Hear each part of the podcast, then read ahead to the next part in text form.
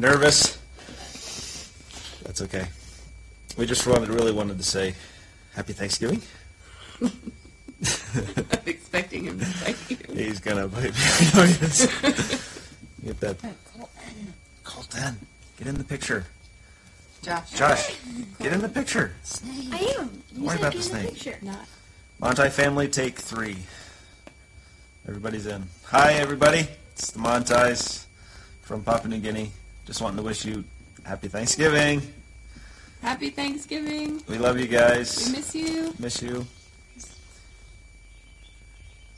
And I think that's it. All right. Okay, at this time, you guys would like to go ahead. I won't put you in any order, just as, as you go. Go ahead. Is this on? Should All be. Well, as Josh said, he did send an email out yesterday. So Eric and I were getting ready to go out for dinner, and he comes to me and he reads this email and he says, "Josh is looking for some someone to give a testimony of Thanksgiving." And I said, "Eric, well, good luck on that." So, uh, but as I thought, it didn't take very long for us to think about things that we're thankful for.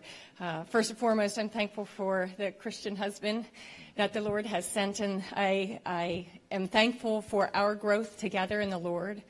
We are thankful for our children that they're healthy, and as some of you know, in particular, Eric's daughter Olivia has struggled with eating disorders, but this is the, probably the first holiday season in a long time where we have not had to really worry about that. She's healthy and she's doing well, and so we're very thankful for that. We're thankful for our parents, and again, in particular, I think some of you know that my mom has really struggled physically, but I am thankful for the strength that the Lord has given to her and has given to my father. Um, he's been just a tremendous support and uh, shown a great deal of love, and that's been very important. And uh, we're thankful for our Big Woods family, for sure, and the Word of God and the gift of music. Thank you again, Laura, for sharing with us. Uh, but last night, as we went to dinner with a couple that we don't get to see very often, I leaned over with tears in my eyes to Eric and I said, I think we have a story to share about thankfulness. And so Eric's going to share a little bit about that.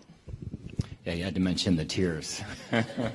so, uh, very close friends to us, husband and wife, uh, who we've known quite a while. And several years ago, um, the wife was diagnosed with a severe spinal uh, condition that risked paralysis. And uh, she was in utter pain and really struggled uh, for a long time. And her doctor, who was not a believer, insisted that she had to have surgery. And uh, she didn't believe that was the right course. And they continued to pray about that. And uh, to one point, even in an argument with the doctor, she said emphatically, You don't know the power of my God. Well, she was correct, and she is doing very well today. She is uh, able to full range of motion, live a normal life, and, doing very well. Doesn't mean she's totally out of danger, but she continues to do very well, and, and what a blessing she is in inspiring not only that medical staff, but all those around her, including their very young children. So, uh, continuing on, uh, this past summer, her husband was diagnosed with for, um, stage 4B cancer. They kid around, it's not enough just to say stage 4, you got to say stage 4B, uh, which is not good. And uh, they gave him maybe to Thanksgiving. And uh, so we give thanks that we were having dinner with them last night. And um, what just an amazing spirit. And that's what he talks about. They are both incredible believers and live each day to the fullest. But what's important is to watch as he goes through this, how he inspires others through witnessing, through sharing his story. Uh, it inspires us, inspires all around, all around them, including their kids. And he knows that there's a really tough road in front of him.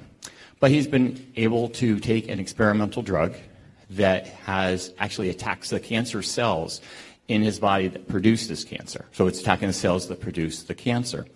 And uh, he has been able to gain weight. Uh, he is doing very well. He actually will find out on December 14th, so we're asking for your prayers. Uh, full body scan will be in Pittsburgh to be able to find out what his next stage is. So we are so thankful for their friendship, but even more thankful for their ability to inspire, to speak to others, and to use their illnesses for what the Lord has called us all to do.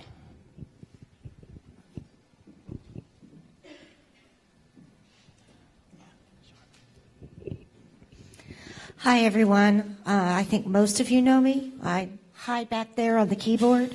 Um, my name is Sean Odell, and I've been at Big Woods for a couple of years now. But God has blessed me with the best friends on the planet. Now, you might argue the point, but let me explain. Um, I knew at some point in the early 90s that I was going to have to be responsible for providing for my family. So I didn't know what to do. The only thought I had was go to college. So, but I was terrified. I mean, terrified. I was, you know, 35 and didn't know how I'd do it. And I have wonderful friends who are family who said, Sean, you can do it. We'll help you. Whatever it takes, you can do it. They did help me. They watched my children. They took me to class when I didn't have a vehicle. They helped me not to have to worry about whether my kids were cared for after school. They fed them. They played with them. They filled in the gaps because I didn't have parents who were able to do that. I didn't, they, my children don't have grandparents. And then there's an, another couple who encouraged me and kept saying, you can do it. Because every single semester I was ready to quit. I was, I was sure I was going to fail every single semester but they got me through it. So I felt like I should tear my diploma up in little pieces and give each one of those families a part of it because I didn't do it by myself. God put those people in my life when I needed them. They're still in my life. And it gets even better. When my marriage ended, I didn't have a job. I didn't have any way to support my kids. Well, guess what? The best friends on the planet did. They supported us for six months until I could get a job and support my kids. That is such a blessing to me, has been such a blessing to me and my children. I am so grateful that God provides friends.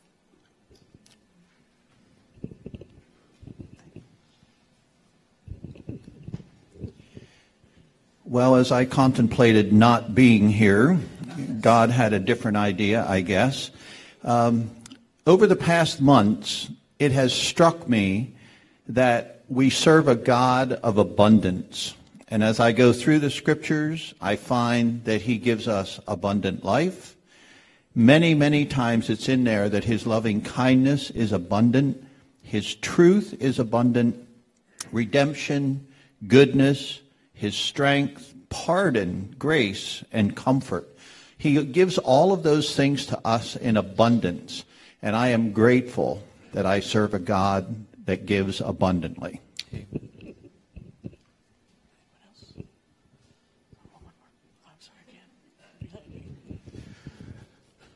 Thank you, Dave. I'm not going to be as eloquent as that at all. Um, you know, when Josh sent out the email on Saturday, um, I have been thinking about um, coming forward and just basically volunteering to, to share what I was thankful for.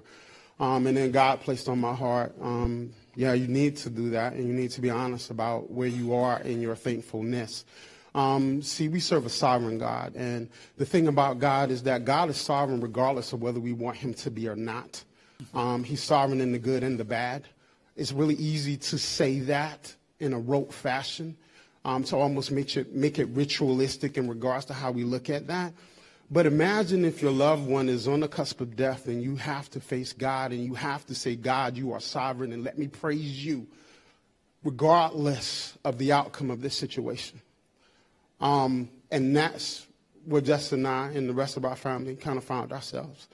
Um, were we going to serve a sovereign God and allow for God to be merciful and graceful, um, even if he chose to go another direction, regardless of our prayers? Um, and so I am thankful for the outcome, of course, of our prayers, that our prayers were answered. But I am thankful for a God who can take me in my weakness, in my questioning, in my anxiety, And he can say to me with thanksgiving and supplication, bring all things to me. Bring all things to me, and I will give you comfort. And so I'm thankful for a God who provides me with comfort, even in the times where I don't deserve it. I'm thankful for a God who sees me for not who I am in my heart, but who I am in his eyes. Thank you. Thanks. All right, thank you so much for, for sharing with us this morning. What a great start and a great reminder during this Thanksgiving season of, of all that we have. Kenny, I just couldn't help but be reminded. We were kind of talking about this in our, our home group a couple weeks ago, talking about how we, sh- we are told to come boldly to the throne of grace. And I kind of compared that to when you're home, you're comfortable, you don't ask permission to go to the refrigerator.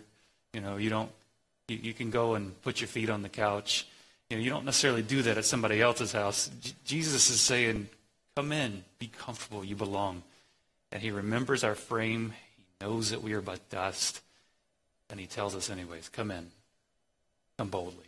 Thank you. Thank you, all of you that shared so much. That, that's a wonderful start. Let's go to Luke chapter 17. Again, so much to be thankful for. Uh, just want to express our thankfulness. Uh, my wife and I just love being here. Um, it is such a blessing. I still get those moments every once in a while driving down the road, and for a guy who knew nothing but Florida, just driving goes, oh, I'm I'm in Pennsylvania. you know, it's still a lot to process, but uh, it is a joy to be here. It is a joy to be a part of this church. Uh, so many of you have blessed us in so many ways, uh, both tangibly and intangibly. It's such a blessing to be able to sit down with people much smarter than I and borrow their brains and borrow their wisdom uh, as I stumble through different things of life. Uh, there's so many that I, I, couldn't take the time to share every single name, but so many of you are a blessing to us in so many ways. It's a joy to be in a church where you can just be yourself. Uh, you can share your struggles. You can say, you know what, I'm in the middle of it and I don't like life right now. And, and, that you won't get judged for that. You'll have somebody come run to you and say, that's okay, put your arm around me. We'll walk through this together. That is such, such a blessing. So thank you so much for, for so many of you that uh, have done that for us and, and have modeled that for us. Thankful also for a pastor who was out and sends me a text at 8 o'clock this morning and says he's praying for me. So if you're watching online, Pastor Tim, thank you so much uh, for your encouragement this morning as well. Luke chapter 17, just very quickly, we're going to give you uh, uh, some, some, backdrop here of what's, what's going on in this, this uh, passage. Uh, this story here about Jesus cleansing the ten lepers is actually unique to Luke. Luke was a doctor, so you can think of somebody that's probably very detail oriented. And as you look through the passage of Luke, you're going to see a lot of details that he includes uh, in his writing, which is a lot different than Mark.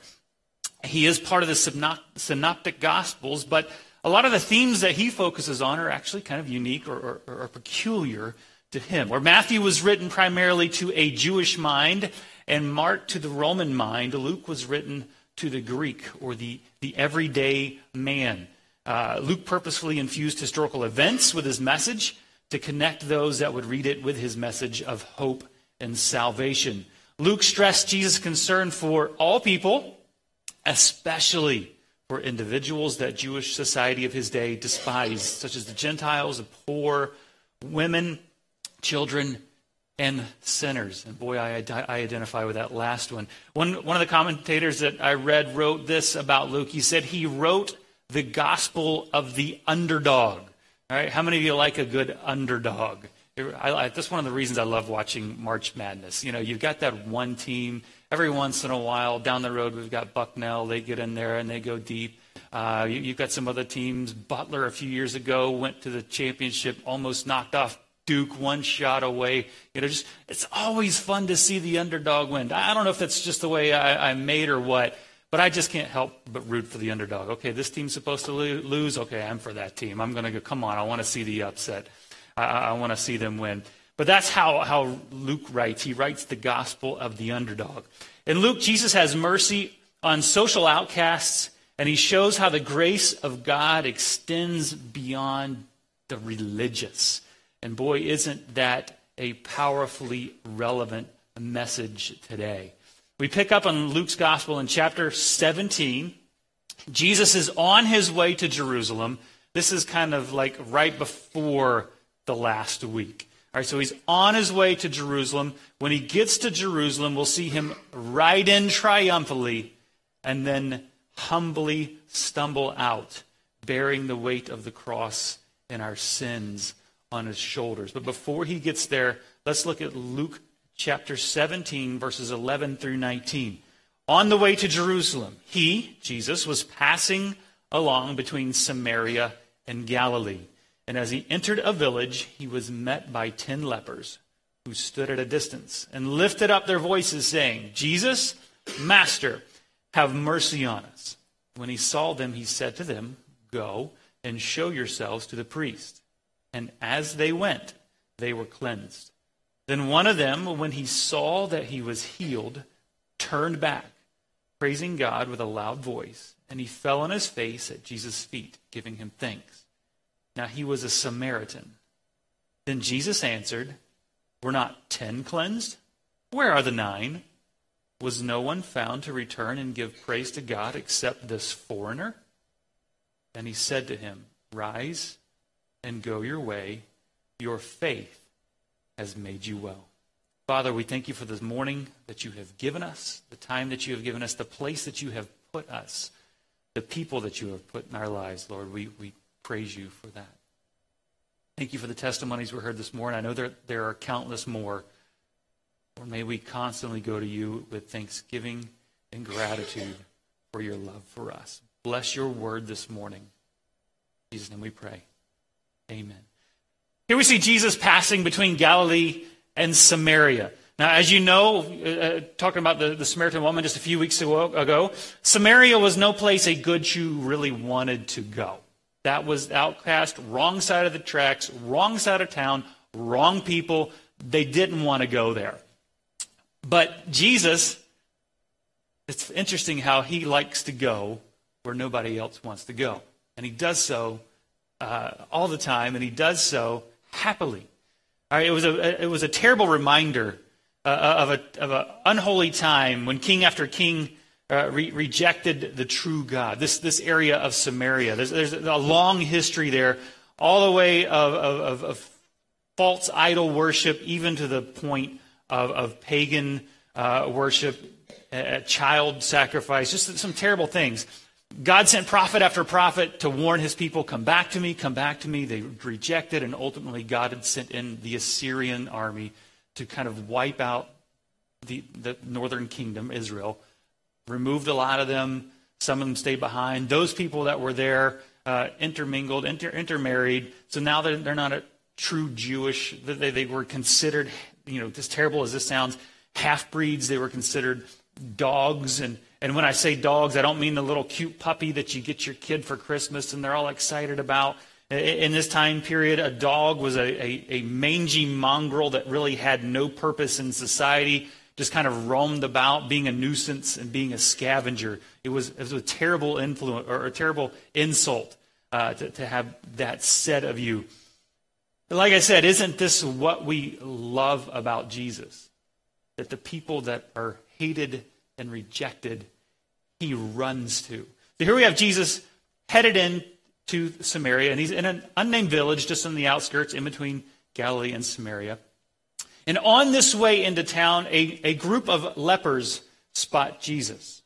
Now, when we think of leprosy, we probably think of what they call Hansen's disease. And if any of you, any of you here are in medicine, I apologize because I'm just going to kind of run through this and not really fully explain what that is. But uh, you, have probably heard of leprosy. You think of the spots on the skin, flesh being eaten, different things like that. It's, it's not something that's good. And especially in this time, there's no treatment for it. There, there, was, there was no way to deal with it. And if you had leprosy, uh, and, and, what this was, it could have been this. It could have been uh, many other things. If you go back and study what leprosy was in the Bible, it is a very broad term. Uh, it, could have been that, but, but what it was is you were considered unclean. You had to be removed from society, you had to be disconnected from fellowship. A lot of times it had it, it symbolized a punishment. Something was happening to you for a sin you had committed. Whether that's true here or not, I'm not sure. I, I think it may be, and I'll develop that here a little bit. But the Bible does tell us that leprosy could be inflicted for punishment for some particular sin. It was considered a mark of God's displeasure. It made you unclean. In other words, no one could get near you, no one could touch you. Uh, you weren't allowed to just intermingle in society. You had to be on the outside. You were lived as an outcast. Thus, you see these men living outside the village. It separated you from worship. And, and understanding that that is being in the presence of God. You could not go and be in the presence of God, uh, i.e., the temple synagogue. And if by some miracle you were to recover, you would have to go to the priest and he could declare that you were clean, but no one could come and make you clean. All right, so the text does not tell us that the leprosy this men had were because of sin, but again, Let's look at some things that, that may show that it was because of their sin. Verse number 12 says, And as he entered a village, he was met by ten lepers who stood at a distance and lifted up their voices, saying, Jesus, Master, have mercy on us. A couple of words jump out to me. If you consider this word master, the word here is, is exclusively used by Luke, and you don't find it anywhere else in the New Testament. You can really think of it in, in our vernaculars as them calling Jesus the boss, if you will. That they're recognizing him as even just more than that, really, as the ultimate authority. He was the one who had the authority consistent with miraculous power. Calling him master meant that they recognized him as the true and ultimate authority, higher than that of the religious authorities, of the civil authorities, and even Caesar himself. This was a high term that they used for Jesus. Not only did they recognize him as master, but they asked for mercy. Now, now, when's the last time that you called your doctor, made an appointment, walked in, and he says, What can I do for you? And you said, ah, Could you write me a prescription for some mercy? Probably not. Right? You, you, you ask, Hey, I've got this cough and it won't go away. How can I deal with this? Or, or whatever it is that you're dealing with, you want them to fix the problem. Well, these guys had a very clear problem that could be easily seen, and they don't ask for healing, they ask for mercy. Who asks for mercy? Who? Who's that? The guilty, sinners the guilty. All right? So, this word mercy here, I believe it indicates that they were asking for more than just personal healing, but they're looking for restoration. The fact that they were asking for mercy tells me they knew they were guilty and undeserving. When you ask for mercy, you don't go proudly, do you? You go humbly. They knew they were undeserving, but since they had met the Master, the ultimate authority, they had a chance if he would extend mercy. Now it's interesting because Jesus makes no grand response here.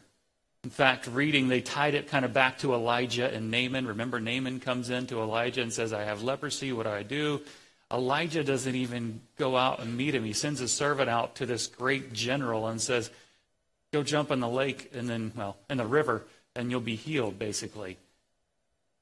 And, you know, no big deal. Well, wait, I, shouldn't something big happen here? Shouldn't there be some kind of big production? Jesus, the same way here. He he makes no grand response. He doesn't call them and touch them. He doesn't call in the crowds, hey, look at this. Watch what's about to happen. Nope. He just says, go and show yourselves to the priests. All he tells them. Doesn't even say you're healed. Doesn't even say you're going to be healed. He says, go and show yourselves to the priest. Now, according to the text, nothing happens not until they were on their way. That first step, and perhaps quite a few more, required a lot of faith. Jesus was testing their obedience. If they truly saw him as their ma- master, then they would obey. It's one thing to call someone a title, it's another to respect someone as that title. And obey they did. And this was, wasn't just a simple request. They would have to go to the priest. The priest would have to declare them clean. And then there was a long ritual that they would have to go through. It was going to be costly. And honestly, a lot of it was kind of awkward. If you look back in Leviticus 14, you can read about that. Part of it involved shaving their head and shaving their beard and shaving their eyebrows. Some weird things that had to be done here in the law. They would have their right thumb anointed with oil, their big toe anointed with oil, and then the oil dumped on their. It was just some really crazy things that had to be done. But off these guys went. They were ready to go. Now, if the story ended right here, that would be amazing enough. These guys have gone and they are seeing themselves healed. That'd be a beautiful story. But as, as the late Paul Harvey's radio spot used to say, there'd be more to give us the rest of the story. You see, one of those men was a Samaritan. He had no priest. Who would he go to? The priest would say, Go away. I want nothing to do with you. I don't want to see you. He was still an outcast to the religiously pious. Who would pronounce him clean? The Samaritan turns to his healer, to the one he had called master, and he loudly praised God and thanked Jesus for healing him. He literally threw himself at Jesus' feet in a clear posture of worship and gave thanks. Whether he knew it or not, he was before what the, Hebrew, the writer of Hebrews calls the great high priest. He could be pronounced clean. Jesus accepts his thanks and his worship as he rightly should. In fact, his next statement shows that he was expecting this worship from others as well. We're not ten cleansed. Where are the nine? Was no one found to return and give praise to God except this foreigner? This word here literally means alien. It's safe to say the others were quickly headed to find the priests. Therefore, they would have been Jews. They should have known if Jesus could heal them from physical infirmities of sin, then he could heal them from the spiritual infirmities as well and give them a new life. We've seen it over and over again.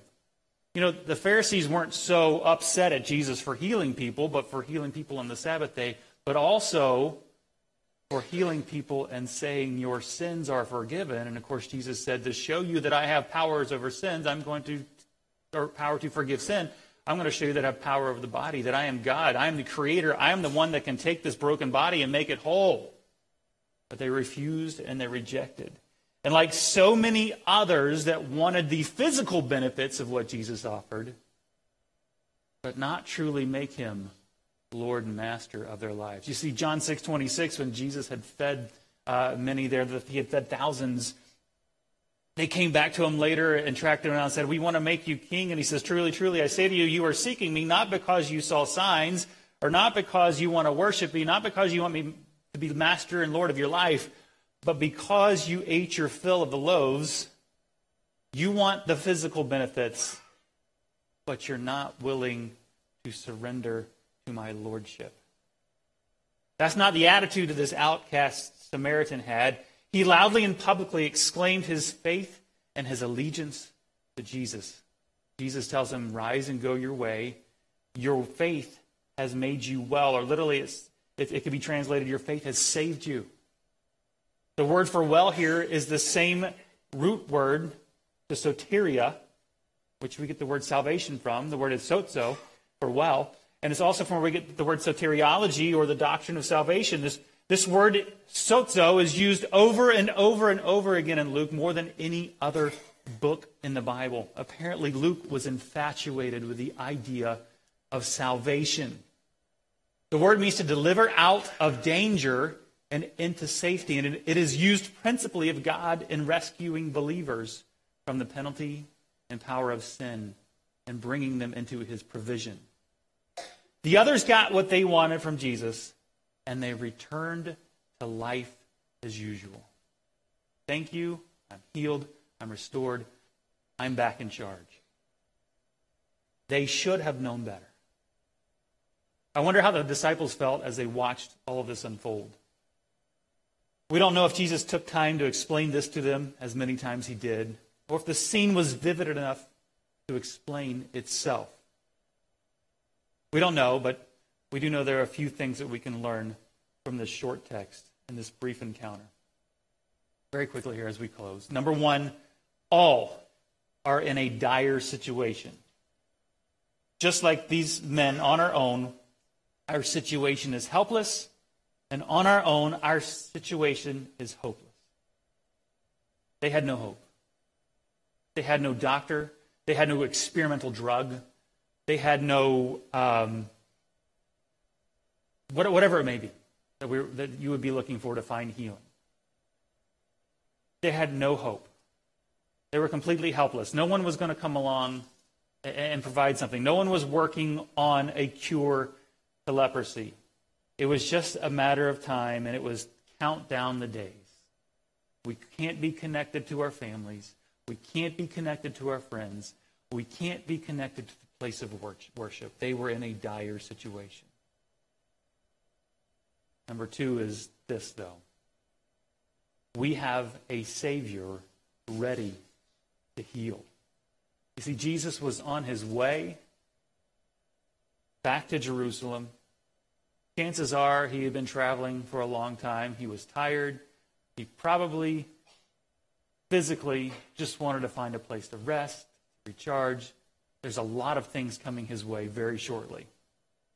There were a lot of things coming to Jesus constantly, anyways. But we have a Savior, no matter what, who's ready to heal. And it's beautiful because his healing is for all. Every single one of these men that called out to him received healing. And his healing comes through faith. You see him tell this man, Your faith has made you well. Your, your faith has saved you. So all are in a dire situation. We have a Savior ready to heal, and our Savior deserves our worship. And just like this Samaritan, we need to worship unashamedly. He didn't care. He didn't care if it was by the, the, the religious book. He didn't care who saw him. He worshiped unashamedly loudly. And he worshiped thankfully. somebody mentioned it this morning. This world's really cold and brutal sometimes. I quit watching the news because it's just ridiculous. Some of the things that are happening. You, you just you scratch your head and go, what is going on? Have we lost the ability to think rationally? Where is common sense gone? It's upsetting uh, some of the things that you see happening. And very quickly, that stuff can pull your mind and pull your eyes of all the things that we do have to be thankful for. Even in the midst of a great trial, you can just stop and think we have a sovereign God who didn't say, oops, I wasn't paying attention. Now look what happened. He knows what's going on.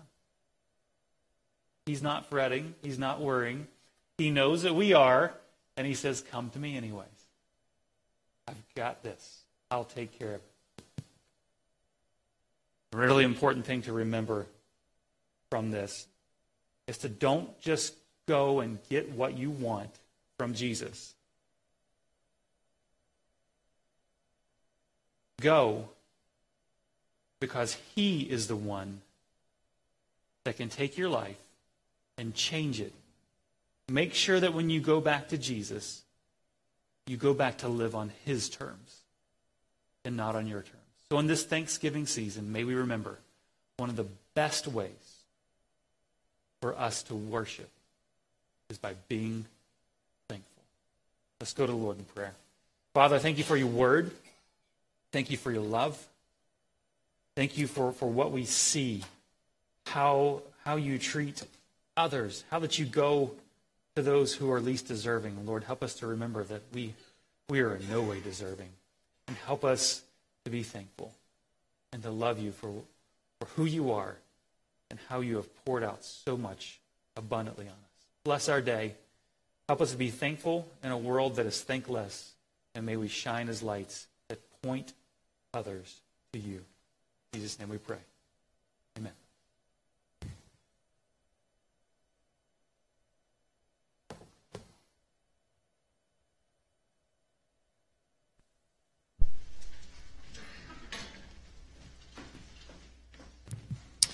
Stand with us, please, as we close.